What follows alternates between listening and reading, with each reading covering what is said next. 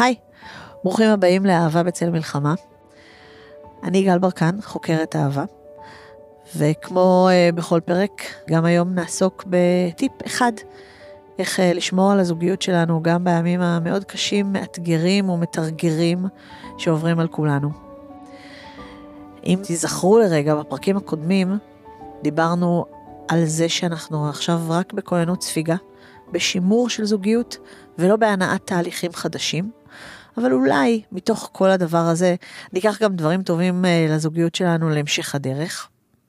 דיברנו על זה שאין דרך אחת נכונה להתמודד, שחלק מהאנשים עושים יותר, עושים פחות, צורכים יותר מדיה, צורכים פחות מדיה, ושכל הדרכים להתמודד הן בסדר, שאנחנו צריכים לקבל את זה שלבן או בת הזוג שלנו אה, תהיה דרך התמודדות ששונה משלנו, ומתוך זה לנסות למצוא מקום לשתי דרכי ההתמודדות במקביל, באותו בית, בלי לדרוך אחד על השני ובלי להגיע במידת האפשר לקונפליקטים, כי אנחנו כרגע בשימור.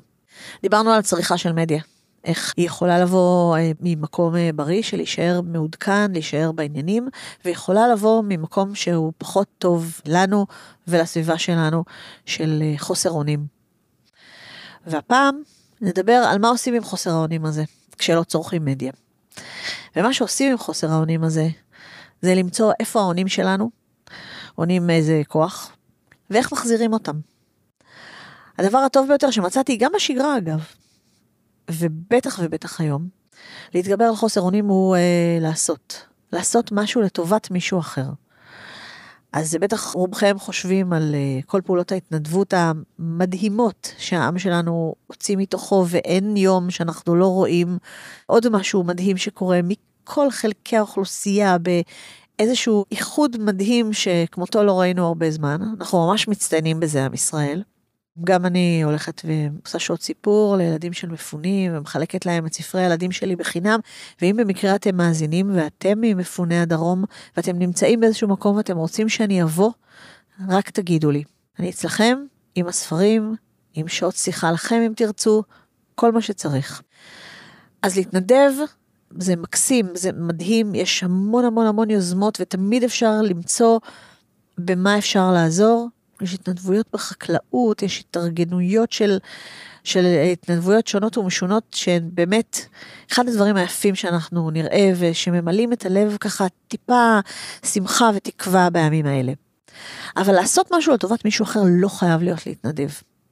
אם אתם הורים לילדים צעירים, ואתם בבית איתם כי אין מסגרות חינוכיות, אתם לא תוכלו לצאת ליום שלם לקטוף תוצרת חקלאית או להביא אה, ציוד למפונים. תעשו משהו למען מישהו אחר, תעשו משהו למען הילדים שלכם, אוקיי? ביהדות יש אה, אמרה מאוד אה, אהובה עליי, עניי עירך קודמים. כשאנחנו לא דואגים לעצמנו, כשאנחנו לא דואגים לבן הזוג שלנו, אנחנו לא דואגים לילדים שלנו, כל מה שנדאג החוצה יבוא ממקום פחות נקי. ולכן תדאגו קודם כל לילדים שלכם. אם אלה ילדים גדולים, תבדקו מה הם צריכים. אם הם צריכים שקט ושתניחו להם באימא שלכם, סבבה. אם הם צריכים לדבר, תהיו שם, אל תגידו, עכשיו אני עצבני, זה לא הזמן לדבר איתי. תהיו שם. אם יש לכם ילדים קטנים, זה בסדר. גם להושיב אותם מול הטלוויזיה כי אין לכם סבלנות. בואו, הכל בסדר עכשיו. אבל פעם ביום, תעשו משהו, אחד, לטובת הילדים שלכם. תיקחו אותם לחצי שעה של הרכבת פאזל. תקריאו להם אחד מהספרים שלי, שכולם מתאימים מאוד מאוד למצב. תעשו משהו. אם לא לטובת הילדים שלכם, תעשו משהו לטובת בני הזוג שלכם. תעשו משהו לטובת אה, קרובי משפחה מבוגרים. לכו לבקר מישהו, תגידו למישהו שאתם אוהבים אותו. תעשו משהו אחד לטובת אנשים אחרים.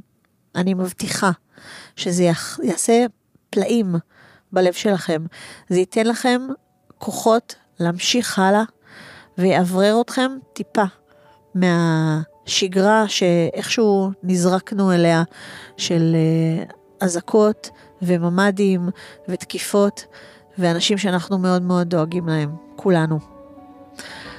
אתם מוזמנים להגיד לי מה מצאתם לעשות, ונתראה בפרק הבא.